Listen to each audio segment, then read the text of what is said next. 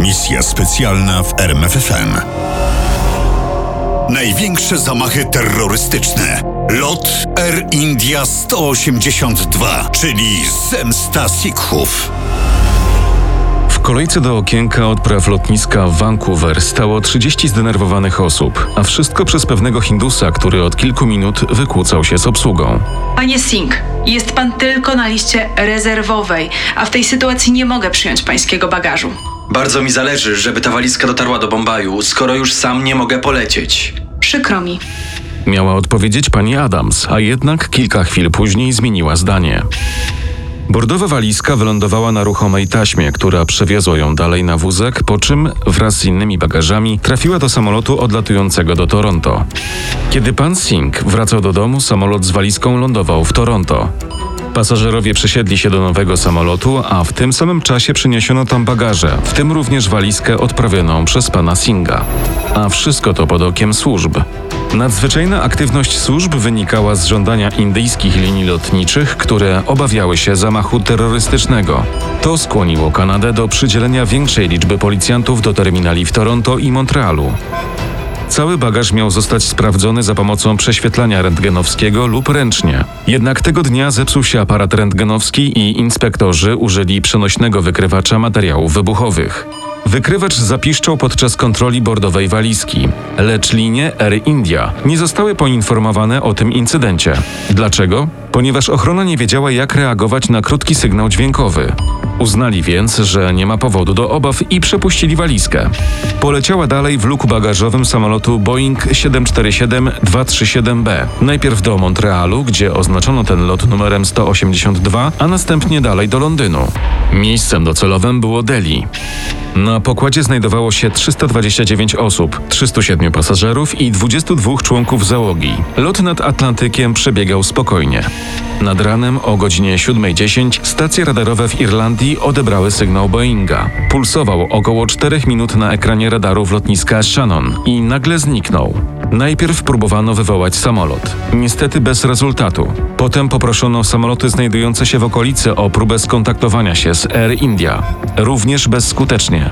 Ogłoszono więc sytuację awaryjną i zażądano, aby pobliskie statki towarowe i okręty irlandzkiej marynarki wojennej wypatrywały samolotu. Dwie godziny później statek towarowy odkrył wrak samolotu i wiele ciał unoszących się w wodzie.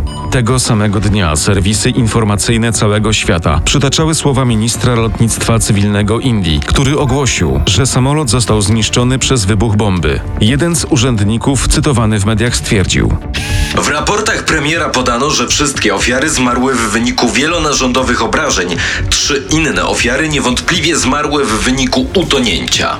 Zadanie wydobycia czarnych skrzynek powierzono załogom dwóch statków: brytyjskiemu wyposażonemu w wysokiej klasy sonar i francuskiemu, który dysponował batyskafem. 4 lipca Brytyjczycy wykryli sygnał na dnie morskim. Pięć dni później Francuzi wyciągnęli czarne skrzynki. Natomiast z oceanu nie wydobyto żadnych fragmentów bomby. Kiedy więc ruszyło śledztwo, z pomocą przyszedł inny wypadek. Mniej więcej w tym samym czasie, kiedy Boeing leciał przez Atlantyk do Londynu, po drugiej stronie globu druga torba poleciała samolotem do Tokio. Na lotnisku w Tokio nie prześwietlano bagażu.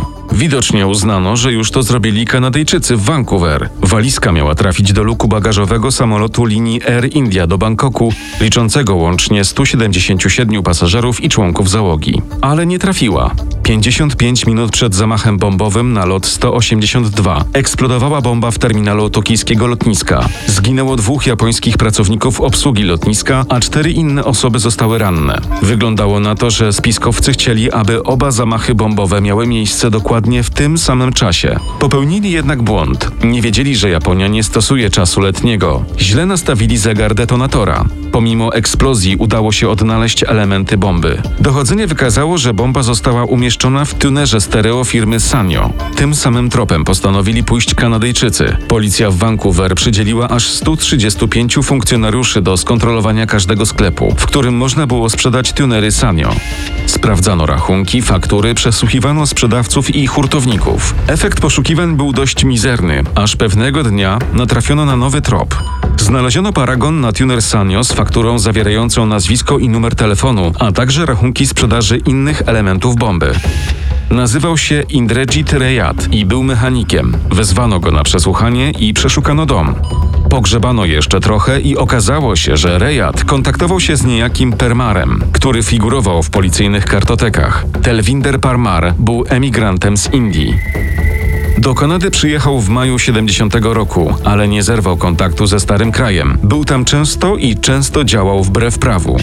W 83 roku, gdy siedział w RFN, oskarżono go o zabójstwo dwóch hinduskich policjantów, ale sąd wydał wyrok uniewinniający. Wyjechał więc z powrotem do Kanady. Indie wystąpiły o ekstradycję, a ponieważ miał również kanadyjskie obywatelstwo, Kanada odmówiła. Mieszkał spokojnie w Vancouver, a policja kanadyjska miała go na oku. I jak się szybko okazało, nie tylko policja, ale również wywiad kanadyjski, który był już na tropie zamachowców. Podsłuchiwano i obserwowano Rejata oraz Parmara, gdy sprawdzali skuteczność materiałów wybuchowych. Powoli kolejne klocki układanki trafiały na swoje miejsce. W toku śledztwa odkryto, że samolot został zniszczony na wysokości 9,5 km w wyniku eksplozji bomby w przedniej ładowni w pobliżu wrażliwej komory elektronicznej samolotu. Boeing rozpadł się w powietrzu. Wrak opadł na głębokość 2000 metrów, 190 km od południowo-zachodniego wybrzeża Irlandii. Natomiast na lotniskach Irlandii nie odebrano żadnego połączenia Mayday. Miesiąc później potwierdziły to wnioski Sądu Najwyższego w Indiach. Na podstawie obserwacji, podsłuchów i przesłuchań ustalono, że zamach był wspólnym projektem co najmniej dwóch sikhijskich grup terrorystycznych działających w Kanadzie, Stanach Zjednoczonych, Wielkiej Brytanii i Indiach. Byli to Sikhowie, wyznawcy religii sikhijskiej.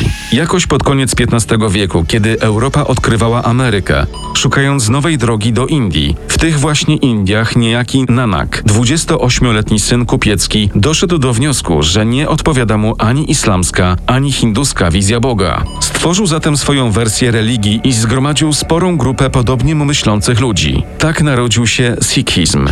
Religia, którą współcześnie wyznaje około 27 milionów ludzi, głównie w indyjskim Pendżabie i kanadyjskich stanach Ontario, Alberta i Kolumbii Brytyjskiej. Ale skąd wzięli się Sikhowie w dalekiej Kanadzie? Równo 400 lat po powstaniu religii grupa oficerów indyjskich z armii Imperium Brytyjskiego osiadła w Kanadzie pracując przy budowie kolei. Następne grupy imigrantów pracowały w rolnictwie i przy wyrębie lasów. Mimo, że zarabiali mniej niż biali pracownicy, mieli wystarczająco dużo pieniędzy, aby wysłać ich część do Indii, by umożliwić ich krewnym imigrację do Kanady. Sikhowie niemal natychmiast po przybyciu do Kanady stali się znaczącą grupą etniczną wśród siły roboczej Kolumbii Brytyjskiej. W latach 70. zeszłego wieku do Kanady ruszyła nowa fala emigrantów z Pendżabu. Tym razem w dużej ilości byli to ludzie dobrze wykształceni, którzy emigrowali nie w poszukiwaniu pracy, a raczej z obawy przed represjami. Pendżab wrzał bowiem od 20 lat.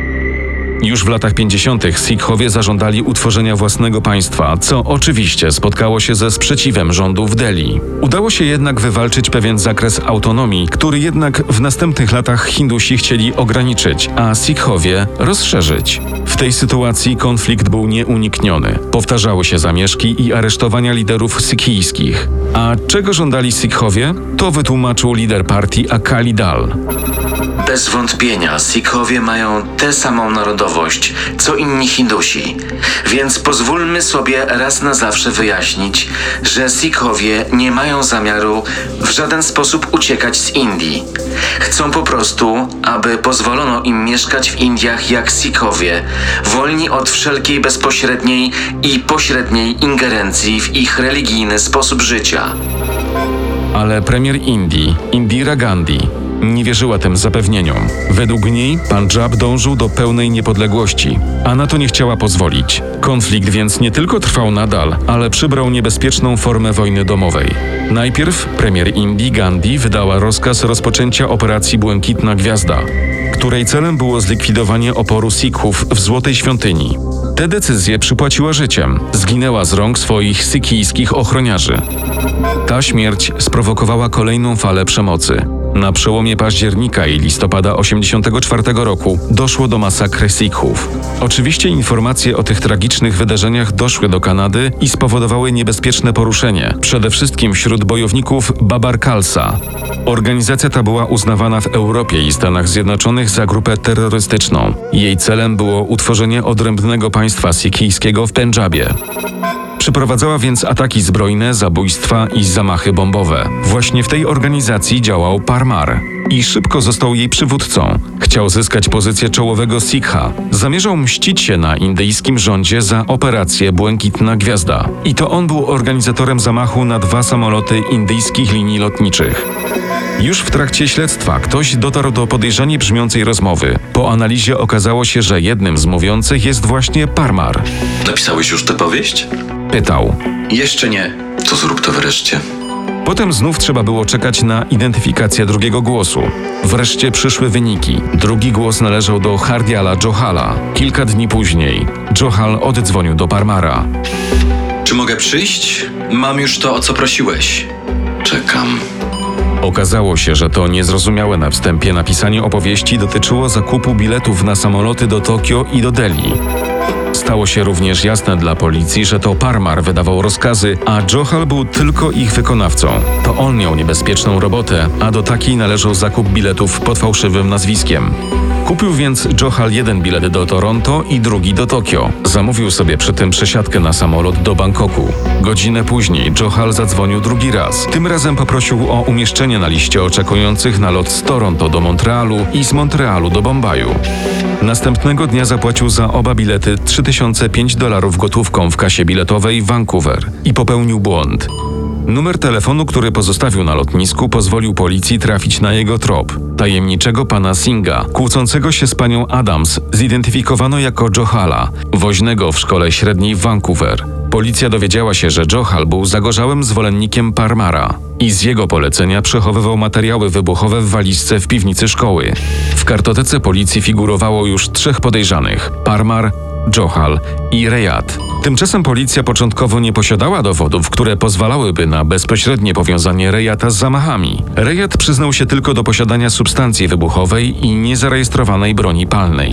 Musiał zapłacić grzywnę w wysokości 2000 dolarów. Dopiero w toku dochodzenia policja, współpracując z prokuratorem, wywiadem i ekspertami japońskimi, ustaliła składniki bomby i dopasowała je do dowodów znalezionych w domu Rejata. Natomiast raporty wywiadu kanadyjskiego pokazały, że na dwa miesiące przed zamachem Parmar kontaktował się z Rejatem. Poprosił go wówczas o skonstruowanie bomby. Na procesie Rejat twierdził, że nie miał pojęcia, do czego bomba będzie użyta. Chociaż kilku ludzi aresztowano, jedyną osobą skazaną był Rejat, obywatel brytyjsko-kanadyjski, który w 2003 roku przyznał się do nieumyślnego spowodowania śmierci pasażerów lotu 182 z 22 czerwca 1985 roku. Rejata skazano na 15 lat więzienia za montaż bomb, które eksplodowały na pokładach dwóch samolotów. Ale śledztwo trwało nadal przez prawie 20 lat. Był to najdroższy proces w historii Kanady. Kosztował prawie 130 milionów dolarów kanadyjskich. Inni podejrzani zostali uznani za niewinnych. W 2006 roku generalny gubernator wyznaczył byłego sędziego Sądu Najwyższego Johna Majora do przeprowadzenia dochodzenia przez komisję śledczą. W raporcie opublikowanym w czerwcu 2010 roku stwierdzono, że zamach umożliwiła kaskadowa seria błędów rządu, policji i wywiadu. Na czym polegały te błędy? Pod koniec 1984 roku co najmniej dwóch informatorów doniosło władzom o pierwszym nieudanym spisku mającym na celu zamach na samolot Air India 182. W sierpniu 1984 roku znany przestępca Gary Boudreau twierdził, że Parmar chciał mu zapłacić 200 tysięcy dolarów za podłożenie bomby w samolocie. Zrobiłem w swoim czasie kilka złych rzeczy. Spędziłem czas w więzieniu, ale podłożyć bombę w samolocie? Nie, to nie ja. Gary Boudreau poszedł na policję, ale zignorowano jego ostrzeżenie. We wrześniu, próbując złagodzić wyrok za kradzież i oszustwo, Harmail Gruol z Vancouver powiedział oficerom wywiadu o spisku mającym na celu zamach na samolot wylatujący z Montrealu. Raport odrzucono jako niewiarygodny. Do tych pomyłek warto doliczyć kolejną. Zgubiono Parmara. Co w takim razie z nim się stało? Parmar wrócił do Indii i dalej walczył na swój sposób z rządem Indii. Zginął w strzelaninie z policją w Pendżabie w 1992 roku. Zorganizowanym przez niego zamachu na samolot Boeing 747 237B zginęło 329 osób, w tym 268 obywateli Kanady, 27 obywateli Wielkiej Brytanii i 24 obywateli Indii. Był to największy zamach terrorystyczny w latach 80. XX wieku. Niestety nie jedyny. O kolejnym opowiemy w nowym odcinku misji specjalnej. Misja specjalna w RMFFM. Na tropie największych tajemnic historii.